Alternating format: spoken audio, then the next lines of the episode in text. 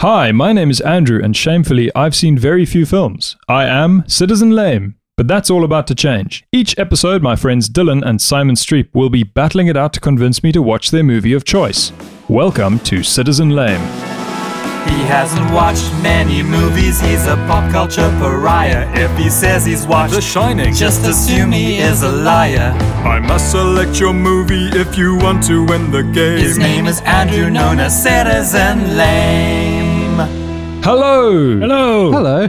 Hi, Simon. Hello. Hi, Dylan. Hello again. Okay, well, I- the reason I do that is because I don't know if the listeners know your voices yet. That's fair enough. That's fair enough. It's nice to see you guys, as always, and I'm ready and prepared to have my mind expanded with the world of film. Great. You see, I'm changing my attitude slightly to this uh, podcast. I, I feel like I've been a bit miserly to your choices so far. Okay. But that's also on you. You know, you need to convince me that film is how I should be spending my time. I feel what's happened is Hubie Halloween has burnt him. I mean, we'll find out about that later, but he's realized he needs to branch out. I have faith in his review of Who Be Halloween. Guys, I've got a question for you as we start the episode. What do you think of open air cinemas? Well, Andrew, I think that really depends whether we're going to be sponsored by an open air cinema for season two. That might affect Shall what I we say. cover cover our ground? Yeah. I think open air cinemas are great. I think open air cinemas are sometimes a little bit sore. I think open air cinemas are crap. Whoa. I think they're incredible. Oh my word, I love seeing such outdated movies. I'll tell you this: uh, they don't smell like indoor cinemas. that is true. Yeah, you got plenty of aeration. Yeah, I mean, sometimes too much aeration, you know, because it gets a bit windy. You don't, get, Ah. you don't get wind in the cinema. Depends who you're see. sitting next to. It could add to the effect. Have you seen that film Twister? Be a I have great- not. Great 4D effect. Look, I love the idea of a drive-in, and the nice thing about an open-air cinema is that they're one step away from being a drive-in. And in my opinion, that's a good thing. But the bad thing about them is it can be quite hard to get comfortable, like I just said. The first time I went to one, I made the mistake of not getting one of those little um, cushion things that you pay extra for. And then my back ended up paying extra for it. That's good stuff. Yeah, that's true. I, I find it very difficult to sit on the ground um, as a human. This might be a broader question than you asked. I don't know if you can blame the open air cinema on that. If you think about uh, picnics, etc., yeah. times when you need to sit, Mm. uh, often in a circle facing inwards. you know, picnics, ritual sacrifice, these kinds of things. Um, I always find it it's uncomfortable. It's uncomfortable to sit with my legs crossed. Is that it's what's- uncomfortable to put my legs out and lean back because my Okay. wrists get sore. But you can cross your legs. I, know, I think Richard Graham, our bassist, famously cannot sit cross-legged. Is that because of his monster calves? He does have monster calves. See, I have tiny calves. Sorry, I'm just going with your pronunciation there. It's fun. I don't like uh, open air cinemas because there's bugs. It's cold. There's wet blankets. and the screen is inflatable. So, you know, unless the film uh, already has a, a scene on a jet plane, it just sounds like the whole thing is anyway. Takes you back to that feeling of being near a jumping castle, which is always a fun feeling. oh, that's I true. swear, Andrew, I I need to pause you there. What kind of really cheap open air cinemas are you going to where they're busy inflating the screen during the movie? He's he's going to watch the matinee. all the all the characters were very floppy.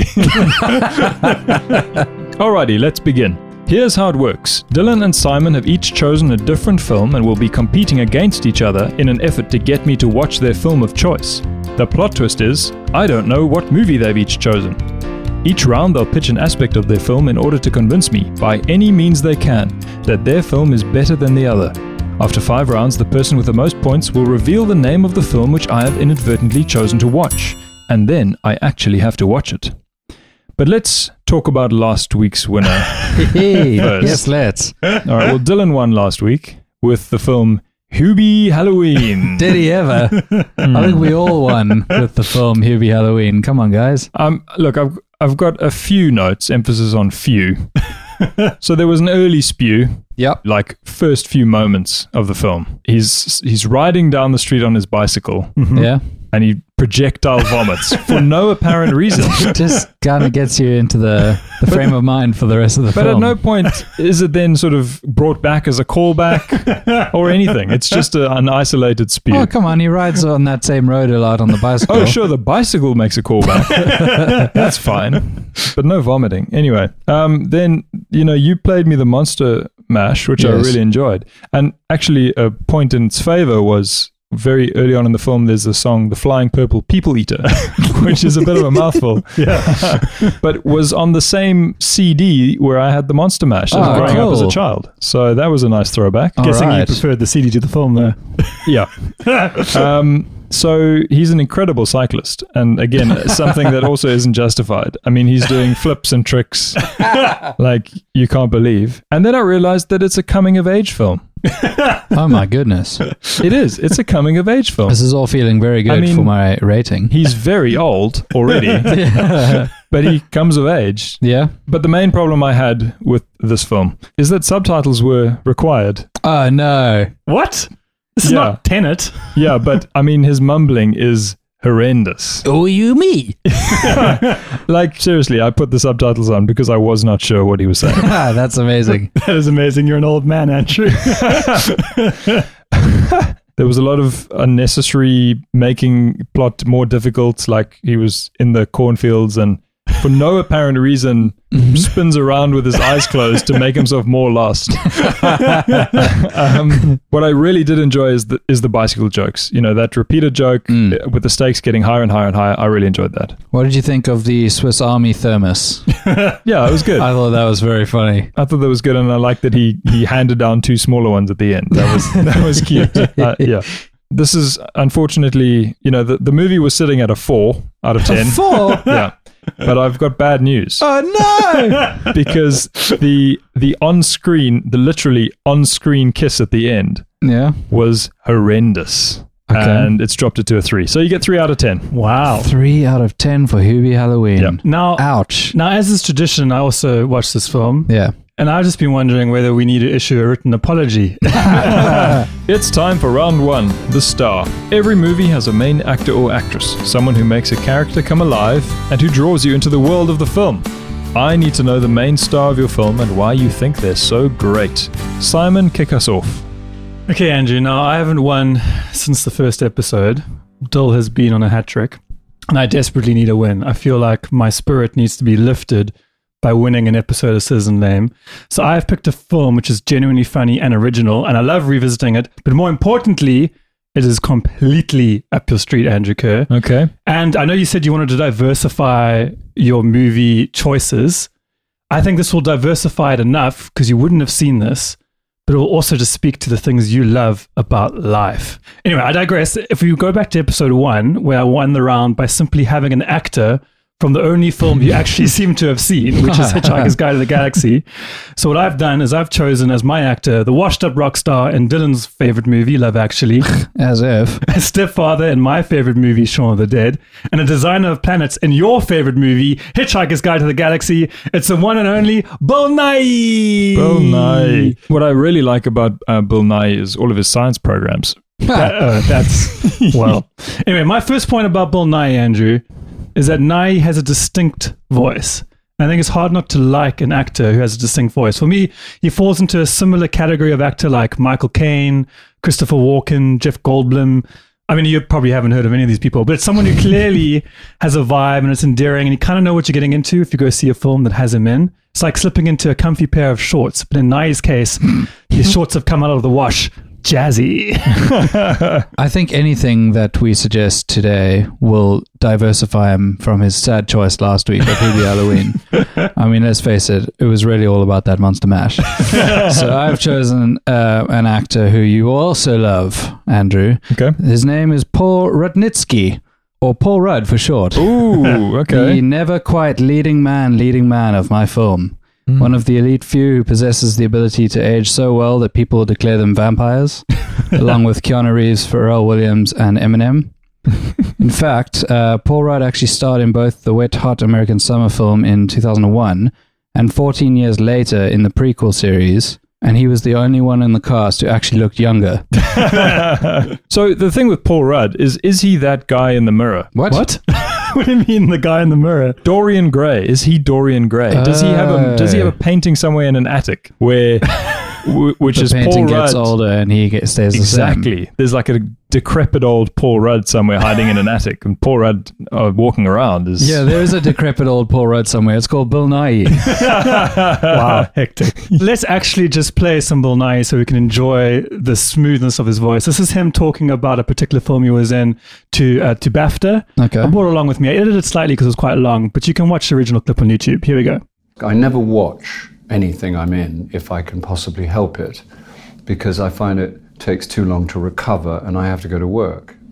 I don't mind watching uh, if I do cartoons. For instance, I was, I was once required to be a squid man in a I was an octopus guy. And I was perfectly happy watching that because what are you going to say? My, s- you don't like my squid? Well, then, you know, live with it because it's your problem. And also, my squid was world class and they won an Oscar. With the squid, I had, um, I was put into a pair of very sad computer pajamas, uh, which had white bobbles velcroed all over them. One of my, the greatest challenges was wandering about a very big American film set, dressed in pajamas with white dots all over your face, with crew members being kind enough but actually averting their eyes because they couldn't bring themselves to look at you because it was so sad. you know. and then you are shown a picture of the scariest thing on the ocean waves which is the squid. Then they say action. That's, you know, not going to the airport and just saying, please let me go home is one of my uh, proudest achievements. And I'm not even kidding. See, I mean, that's just wonderful. that is fun. I like how senior citizen he is by calling Pirates of the Caribbean a cartoon. Yes. That's amazing. I was in a cartoon, the Pirates of the Caribbean films. It's amazing. It also sounded a lot like the, his interview in Love Actually, actually, when he was on the radio. I just said Love Actually, actually. I wonder how many times that has happened. Britney Spears, she was rubbish. Now, Andrew, a fun fact about Bill Nye 2015, he was voted one of GQ's 50 best dressed men. Now, you're thinking, Simon, this isn't a very impressive fact to bring in, but think about it. 2015, he would have been around 65 years of age. He's close to my father's age, and there's no way at 65 my dad was being voted best dressed by anyone. Do you guys have dads that dress well? Oh, very interesting question. I mean, I, if I think back, my dad dressed the best when he was at work and I was a young child. I've got either photo or video or just actual memory evidence of him wearing very s- uh, snazzy suits for his for his corporate job and thinking, "Wow, this guy's this guy's uh, made it in business." And I think maybe that's what resulted in us wearing suits for our silly job playing comedy songs because somewhere in the back of my mind i was like if i wear a suit i can be successful We've made it. we have made it um, uh, but i think later years my dad's gone the comfortable over smart Yeah. route that i think a lot of not just dads people go Oh, yeah. The, the worrying thing is I've started going that way. Oh, yeah And what's scary is that sometimes I pitch up at my parents' place and see that like my dad and I are either wearing the same shoes or the same shorts, and it's like, oh how no. big were those shoes if they were both wearing them So my dad, you know, look, I'm no not one to judge, but for ten months out of the year, he's in a puffy jacket exclusively. what, what do you mean no pants Oh no, wait, no, yes, no, yes, but- Well, a fun fact about Paul Rudd um, and Andrew, you're going to like this. okay.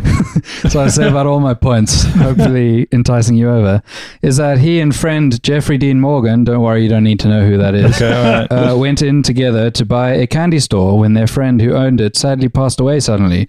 They didn't want the old store, which had been there since the 90s, to just turn into something new. So now they own Samuel's Sweet Shop. Wow. And you can visit it if you're in America. Do they have mint imperials?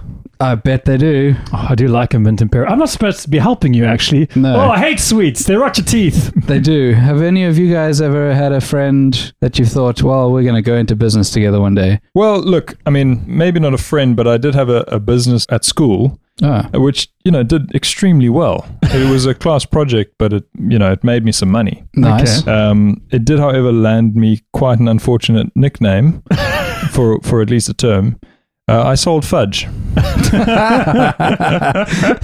was it was fudge with a ph, but I did the packing myself. Fudge with a pH. Yeah, it Wow. was That's so cool. It was fudge. What was the pH level of it?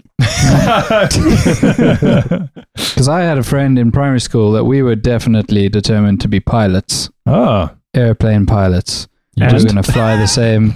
yeah. And you'll never guess what happened. he moved schools and we never spoke again. Uh, back in the day, there was a soccer player called Benny McCarthy. If you're familiar with that man, he used to play for Bafana Bafana. Yeah. And there was also a popular water ice lolly called Bunny Licks. Um, Hmm. so for an accounting entrepreneurship thing in high school, my friend Gareth and I sold, wait for it, Benny Licks. Benny Licks. Penny Licks. They were basically just Bunny Licks Yeah. that we were calling Benny Licks. We didn't, we didn't even That's change. all that happened. Yeah, we didn't even Okay, change good. the packaging. It was exactly the same. I'm, I'm actually quite glad to hear that. I'm relieved. Uh, anyway, it really pointed out how bad people were at mass because I think a Benilek was 20 cents for a Benilek. Um, and in South Africa, 100 cents is a rand, right? So what we'll do is go like, oh, it's 20 cents for a Benilek, or for one rand, you can get five. And people were like, oh, one rand, that's a deal. And, and then it's, it's, it's not. It's just, it's just the same deal. That's such good marketing. It sounds like you're trying to bring Benny Licks back. So you said the phrase Benny Licks about 17 times there. I had a friend who did tuck shop duty for everyone else, which seemed like, and then he would get like a little, he'd get the 50 cents change. We would all play soccer at break, but we'd also want food. Yeah. So he'd take all the orders and everyone's money and then go. And then with the kind of s- little side bits of change, he'd get his own food. Oh, wow, you get like one or two Benileks. Well, I've made my decision, and um, there's something just a little bit too snooty about Bill Nye for me. So wow. Oh. Paul Rudd takes the victory. You get the point, Dylan. Yay! Moving on to round two the setting. The location and year a film takes place sets the foundation for the story. Not all foundations are created equal, so tell me, please, why should I choose yours? Dylan. So the film I've chosen moves around a fair bit as our lead interacts with different characters close to him, Okay. but a large portion revolves around a biodynamic agriculture farm with um, the likes of Catherine Hahn, TJ Miller, and Willie Nelson, three entertainment powerhouses. so I don't know if you know much about biodynamic agriculture, but apparently it's like regular agriculture with a bit more like spiritual and mystical. Oh, okay. Yeah, like crystals and moon patterns and talking to the soil. I've got a, a veggie patch at home. Is it like that? It is if you have crystals and moon patterns involved. Um, I don't yet, but it's. I guess it could be on the so you cards. could take your agriculture and make it biodynamical. Wow. that sounds But pretty it cool. got me thinking um, about those record-breaking vegetables you sometimes hear about. um, and I have actually got a little game for you two to play, and it's Ooh. called "How heavy is that really heavy vegetable?" I'm going to be so good at this. So I have five record-holding giant vegetables grown by Mr. John Evans from Alaska, and you guys need to guess how heavy they were at time of harvest. Ooh, okay. Now we're going to play the Price is Right rules here, which means that the closest answer wins as long as it's under the correct amount. okay. and So you it's- can't go over. time of harvest, just to double check. So Yeah. I know with these massive vegetables, they just shrink the day after. yeah, this is time of harvest. Uh, to make things a little bit easier, all of these are measured in kilograms and rounded to one decimal place. Oh, Got boy, it. That doesn't make it much easier. Well, just in case you were like, oh, 40 grams. All right, And we're like, okay. no, these are record-breaking vegetables, all right. Andrew. I'm just going to pretend that I'm in that moon garden. I'm going to get all zen. I'm going to close my eyes. I'm going to get this right. All All right, right, here we go. we're gonna go. Number one, Um, kale. Kale, easily 12.3 kilograms. All right, way- we've got twelve point three. Way too much. I'm going to say six kilograms. Oh, Simon Rump's ahead. Yes. Romp, romp, romp. Fifteen point two kilograms. Well, these are record-breaking Yeah. giant vegetables, Co. How many times do I have to say the the zen phrase? is paying off. Here we go. Um, All right, number two, uh, Co. You can answer first. A carrot. A carrot. Yeah. I mean, how big can a carrot really be? Well, you tell me. All right. I'm going to go. I'm going to stick with six kilograms. All right. Oh, you'll be wrong. It is 14.1 kilograms. Oh, this is where the Price is Right rules come into play, Simon, because it's Mm-hmm. ten point three. Mm. Although you were closer, you're actually over, so you lose. It's fine. I'm so zen now. I'm not even playing for points. Um, memorable one like the rest of this podcast. All right, number three, broccoli, go. I'm thinking broccoli is going to be 17.1. He's gone, Okay. he's gone too high, but I'm going to up my starting bid and go to 11. Kerr, you are so conservative. 19 kilos for a broccoli. It's 2 1. I went too high, have- says Kurt. I have no concept of what these things look like. They look like Broccoli. vegetables. they look like vegetables, I tell, Andrew. you, I tell you what the carrot looks like. A carrot. Just a really big one. Imagine the vegetables you eat, but bigger, Andrew. Yeah. Simples. It's like if you had a picture of a carrot and there was a matchbox for scale, Yes. but the matchbox was a big car. Yeah, but I don't have this, this picture. All right, Oh, man. Oh, mm. number four. And don't forget, it's anyone wins here. Me, man. Red cabbage, specifically red. Okay, Cabbage. gotcha. That changes things. Yeah. Way more. Simon. If it's red cabbage, Yeah. it's going to be 11.1. Okay. The 111. I'm going to go above Simon and say 13. Oh, he's finally figured out how to play it. Yes. It's 24.6 kilos for red cabbage. It's Ooh. literally come down to the last one. I feel a fool, Dylan, because you did specifically say red cabbage, but in my brain there I was thinking of uh, a White? lighter one. yeah. uh, all right, number five. And this is for all the marbles. Celery. Well, celery is whatever, 90% water.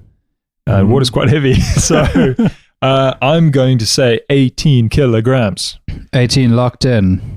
Ugh, Uh, I'm going to go for 60 kilograms. 60. oh, wait, sorry. I'm thinking of Celery Clinton. Um, I'm going to go for, It's so good, I'll allow for it. 16 kilograms. 16 and? I said 18, I think. 18.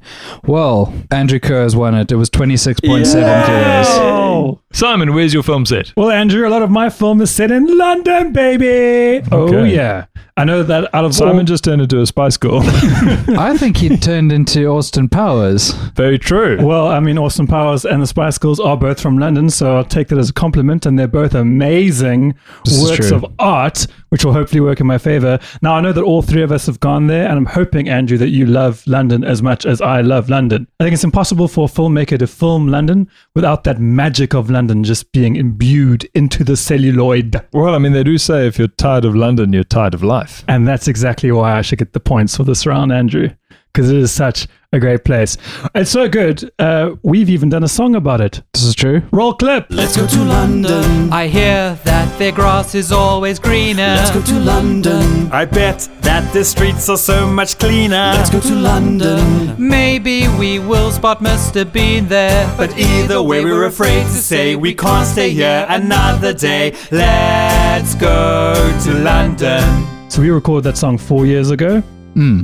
Uh, do you have any fun memories of recording that? Oh, jeez, I do. I mean, it started with a bit of a scary memory. Uh, it's probably well documented on podcast before, but I had a little trouble at the border control get- getting into that particular trip. Um, in that we were kind of all there together, but we weren't really allowed to tell them that we were all there together Yeah. for various weird reasons, like to do with visas. I mean, it's fine now. It's fine to talk about now. Let's. Should we kind of um, role play this because I, I want We to kind can. of I want to sort of understand Who what are was you gonna- going on who in are your you gonna mind. Play?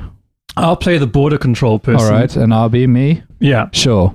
All right. Kerr, you can be Simon, just casually walking through border control, hun- hunky dory, smiling and waving at everyone, just having a good time. Okay. All right. Hey, guys, I'm going to be on my way. Bye. I'll be me, sweating profusely and All right. dying. So bear in mind that all you had to do was what? Just say that Just you say, were "I there. was there. It was fine. Everything's yeah. fine. All right. Yeah. So let's let's do this. yeah. Uh, Mr. Hitchens, I Yes, see that's you want me. to come into London. Yeah. Otherwise, you've already taken the wrong flight. Um, I did not take the wrong flight. Well, that's good to hear. Uh, so, what's your reason of visit? Uh, boy, that is a good question. Um, I'm here on kind of biz pleasure. pleasure? Ple- oh, okay, all Biz, right. ple- biz pleasure. This pleasure. yeah. I mean, what are you going to get up to? Is there anything you're going to visit while you're here? Big time. Big okay, time. I'm yeah. guessing someone as trendy as you, it's probably some really cool, hard hitting, like I'm planning to theatrical go production to- or band. Maybe you're here to sort of, I don't know, watch Vampire Weekend or something really fun. Uh, What are you here to do? I'm here, sir, to go to all the sites, actually, um, specifically Westminster Abbey. oh, Yes, interesting. that is the name of a place that I've pulled out of a hat in my mind, Westminster Abbey.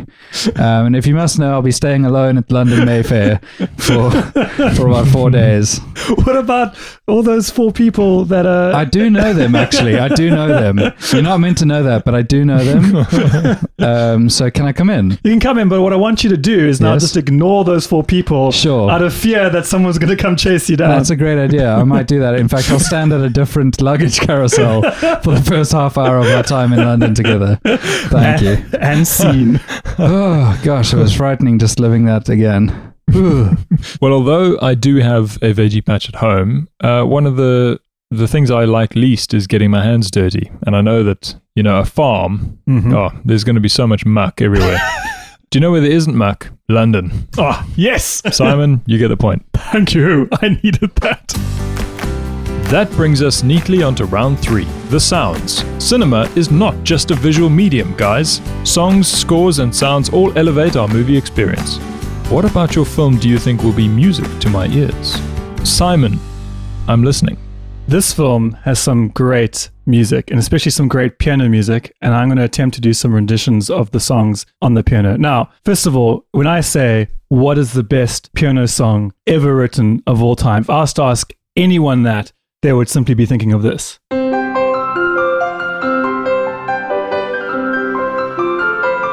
I mean that's that's a Murder She Wrote theme, and sadly the Murder She Wrote theme isn't in this particular film. But Oh, that would be an incredible turn of events. now that I have interest, Andrew. What is possibly the second best song ever written on piano is in the film. Chopsticks! That's what I was thinking. And that goes like this. It's just beautiful. That, of course, is the intro to The Luckiest by Ben Folds. And Andrew, you're looking at me as someone that's just been mesmerized at the beauty of that little lick that is the intro of that song. I encourage you and all listeners to go check out that song because it is, it's just too beautiful. The Luckiest. Is it just the intro that you like? No, I like the whole song, but Okay. I'm only playing the intro because I'm quite bad at my really tiny keyboard. it's a very small keyboard. It's hard to move around without playing wrong notes. But that song, Luckiest, is in the film, and they kind of use it as a motif throughout the film. It's quite nice, like weaving around every now and again. There's another motif that I can't say the name of because unfortunately it shares the title of the film, but that motif is this.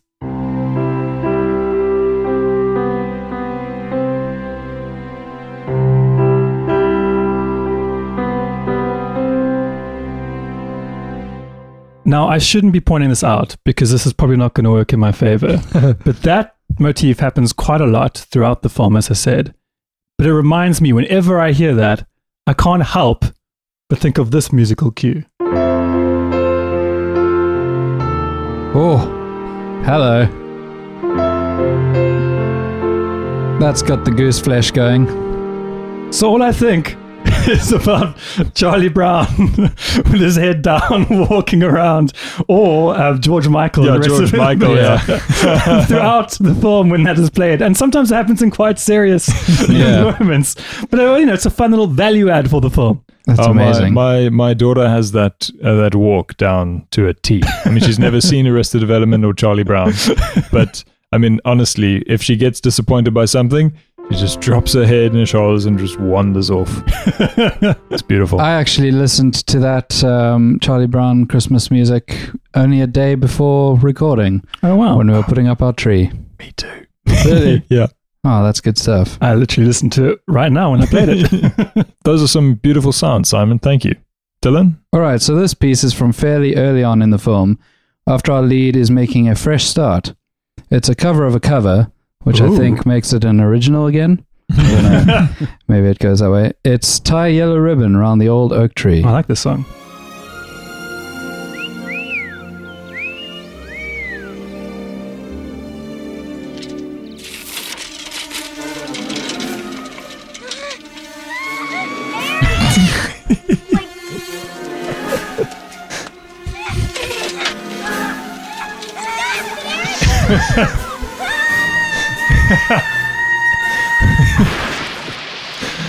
I'm really sorry. I don't know how that clip got in there. um, That was great. okay, wait. That's the wrong one. Here's here's the right one. Oh, this is a classic song.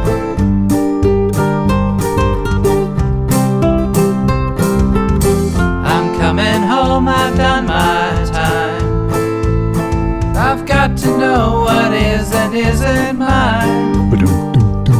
If you'd received my letter telling you I'd soon be free, then you know just what to do if you still want me. If you still want me. What would you do? Oh, Tie a yellow ribbon round the old oak tree. It's been three long years. Do you still want me? If I don't see a ribbon round the old oak tree, I'll stay on the bus, forget about us, put the blame on me. Oh, if I don't see a yellow ribbon round the old oak tree. I mean, this is a classic. Presumably to market for felling. Beautiful. Thank you very much. That was uh, Tie a Yellow Ribbon Around the Old Oak Tree, originally by Tony Orlando and Dawn. I don't know why she doesn't get a surname. from 1973, but covered for this film by Eric D. Johnson. Thank you, Dylan. That was beautiful. I don't actually know that song. Uh, I don't think I've heard it before. That's all right. You'll hear it in my film. yeah. Um, but uh, what I have heard is the Vince Guaraldi Trio's version of the song that they played for the Charlie Brown thing that was also in Arrested Development. And Simon, Oh, you're getting the no. point. It's time for round four the scenes. Memorable films have memorable scenes, moments which etch into your memory and cause visceral reactions upon reflection. They might make you laugh, make you cry, make you scared, or make you shout. Please describe in a spoiler free way your standout scenes. Dylan. All right. So, with comedy, and yes, this is a comedy with a bit of drama, just Okay. the way I like it. All right. It's uh, difficult Dramedy. to describe a scene and do it justice. So much is in the timing and performance. But the scene I have chosen is set inside a sweat lodge. Right. All right. So Rudd is there with one or two of the other characters he's close to, and he is just not having a good time. Okay. He's freaking out. He's sweating. He's asking for water, but being denied by the leader because he hasn't expressed himself enough for a win. It's just, uh, it's quite a short scene in ter- in the grand scheme of things, but really, really funny, really visceral. Bit of bit of slapstick in there as well. Um, how do you guys feel about saunas? Now, this might come a surprise to you, Yeah. considering only a couple of episodes back I was saying how much I just like to take my clothes off whenever I hear the song Man, I Feel Like a Woman. Yes. And Whilst that remains true, I really do not like being naked in public. Okay. And so the sauna, I know that you technically, I think, can go in just in a towel, but the people going in there, like, you know, they're just sitting on the towel, not necessarily using the towel to cover their areas. And I feel like then, should I be naked? Is it weird then that I'm not naked? And it's yeah. just too much going on in my head. And so I, I kind of just, I've been in maybe once or twice and, and not at all. Too stressful. Also, too hot. yeah, I mean, if you don't enjoy the heat, get out of the sauna. I I've been in once or twice as well, but when it's been fairly empty and it felt like there were no immediate rules, because it seems like the p- first person who goes in sets the sets the tone for the sauna, really, in terms of towel on, towel off. Um, so I was lucky enough to go in when it didn't seem like there were any strict rules, and just kind of sat there for a bit. But it is hot. And when do you get? Who gets to decide when you get to pour a bit more water on the thing? What's funny, like I haven't seen many films, but I watch a lot of YouTube, and I've seen clips of uh, Travel Man, Oh, yes. where Paul Rudd goes on a an adventure with um, Richard Ayoade, hmm and they end up in a steam room Oh. together, and they're eating a Well, I hope famous. that they don't talk about the film he was in. I don't think they do, but they, they eat McDonald's in a steam room. Oh, the founder. Um, McDonald's in a steam room. That must be awful. it I think it was a, a fairly awkward experience, and and that brings me to my opinion of saunas, which is no, N- no, no, no, no, Hmm. saunas. no, no. I I cannot think of a more awkward situation to be in. No clothes, Yeah. tiny room, no talking, boiling hot. It honestly sounds like a precursor to hell. That's right. The hell waiting room.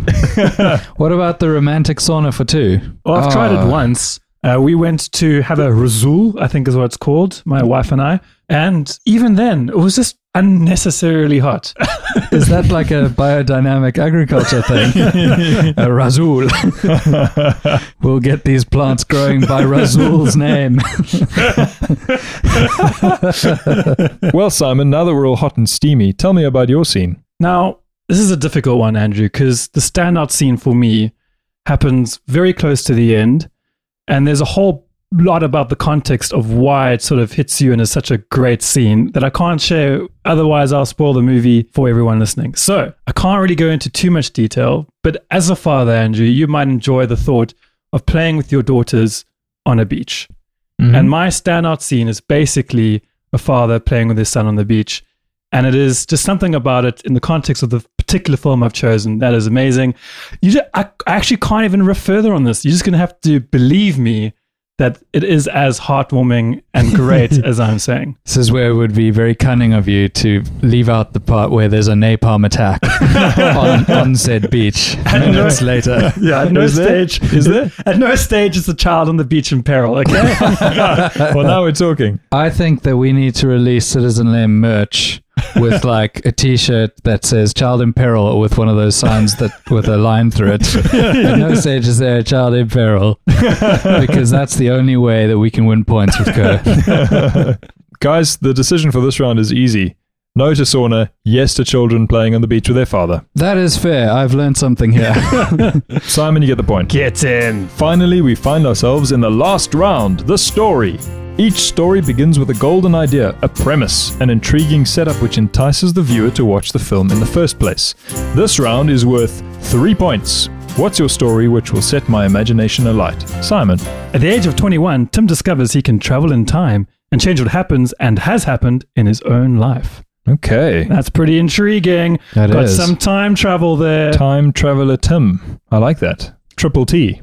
And it begs the question if you had this ability, Kerr, what would you do? If I could travel through time. Yeah. But you could only affect your life. Uh, Okay, so I could travel through time, only affect my life. I mean, literally, the first thing that comes to mind is if I had like a really good milkshake, I could enjoy it again. such such amazing aspirations. Simple, simple desires he has. you know what I really like is like chips, Okay. but they but the packets run out after a while. So I have a question. Do you think, I was wondering about this in the film when I was watching it, is do you think if you travel back to a moment, say you revisit a milkshake and you have it again, do you think you're still full from having just had that milkshake only a couple of seconds ago? Or do you think Ooh. your stomach goes back to being empty? Uh, it depends. Yeah, I I would say that your stomach contents come with you. Yeah. Okay. But I would say in that scenario, you'd probably wait until you wanted the milkshake again and then went back. Ah. Surely? I guess you would. I, gue- I guess So I'm, that's how I would. basically I'm showing my greed here. What would you do, Dol? I would go back and watch Alanis Morissette live at the Belleville Velodrome Really? because I was just old enough to know that this was the best concert I'll ever see, Mm-hmm. but not old enough to remember it enough. And I want to go back now and watch it again. That's a good Wow. answer. I feel like a similar thing with Sting. I missed Sting. But he's been here like four times. I know. I missed, I missed it all four times. you have to use your power over and over again. Dylan, tell me about your story. All right. Well, mine is basically an ugly duckling story, really, Mm-hmm. where Rudd has three siblings, all of whom seem better off than him, more mature, more connected to reality. But through his eyes, we see the cracks form in their own lives and watch him rise to the occasion of bringing the family back together, making them stronger in his own special way. Uh, coming of age story. Coming of age story, baby. I, I must say that uh, one of the characters in this film is played by the great Steve Coogan, okay. but, and is called Dylan. Ooh. And I think maybe because it's not a super common name, I still have that tiny little like, oh, every time my name is mentioned in a film. I don't know if you guys are the same. However, this is easily the least likable character of the film. a, a bit of a bastard, really, uh, to put it lightly. So watching him is bittersweet. It's like, I love Steve Coogan. He's doing his job really well, but I don't feel so good as a Dylan right now.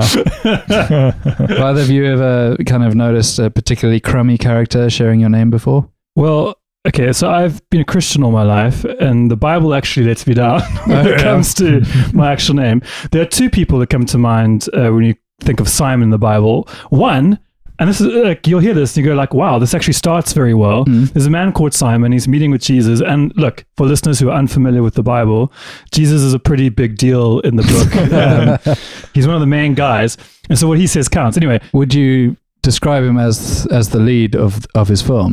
definitely. so in this case, he's like, "Hey, yo, Simon, come come be part of part of my life and crew and everything." And obviously, I'm reading this going, "Wow, this is awesome! I'm part of like a good pedigree. Feels like I'm part of the crew. Lovely stuff." And it's all going well. And then suddenly, Jesus is like, "Yeah, yeah, you can join me, but you got to change your name. you got to change it to Peter." And I'm like, "Whoa, low blow, Jesus! Not cool." then, all right, the next time we read about a Simon in the Bible, I'm like, okay, at least he'll probably be a stellar man. He- Everyone will like him, all that kind of stuff. So then I'm reading, and the heading is like, Simon the sorcerer. and Ooh. I'm pretty sure Jesus is not going to be a fan of that. So already I'm on the back foot thinking this isn't this isn't good. But luckily at this point of the book, Jesus has left the story and is waiting for the sequel. and so I'm thinking, all right, new Simon, new deal, it'll, it'll be fine. Anyway, here comes Peter, who once again used to be Simon. He'll understand. He comes in and says, Current Simon, you have no part or share in this ministry. Whoa, Peter! Talk about forgetting your roots. Lay off a fellow Simon, man. Anyway, so the Bible hates Simon, and that's something I have to live with all my life. Heavy days. Uh, I've got a feeling that the uh, the angel of death in Touched by an Angel was called Andrew. yeah, I think I think he was an Andrew, and I mean literally death is uh, about as evil as you can get. That that never made me feel good. No. I kind of feel better about being a Simon now. I'm going to go do some sorcery. Dylan, you've talked about the farm, Yeah. but you haven't told me what they're farming. I want to know what this farm is about. Oh, Andrew, if you'd opened your ears for half a second, you'd have noticed it was all biodynamic agriculture this, biodynamic Yeah. agriculture that. Very very vague. Fruit and veg, man. So it's fruit and veg. It's It's fruit and veg based. it's, nothing it's nothing more sinister. Uh, can't really say that actually. I mean, maybe someone falls in a pineapple, but guys, this is actually a tough decision. Um, but the reason I'm making this decision like this is to do with the dynamics that I think might be in both films. Dylan, you've got a movie which, sure, is a bit sounds like it's a bit dirty on a farm, and there's a family dynamic which is maybe a little bit difficult, much Mhm. like the farming. It's hard work. okay. I'm not feeling like that. Ah. I'm feeling like kids running around on a beach, Okay. playing and and and and and joyful. Alrighty. So, Simon, you're getting the points. Yes! And that means you win the episode. thank you, Andrew. And that means that you're also still in the running to draw the series with Dylan. Ooh, I mean, I'll take a draw over outright losing, so that's good. Dylan, my deepest commiserations. Oh, deepest. I'll take them. I was digging deep for them. And uh, tell me, what film have I missed out on? You've missed out on 2011's Our Idiot Brother, a comedy centered on an idealist who barges into the lives of his three sisters. Okay, all right. Hmm, I know nothing about this film.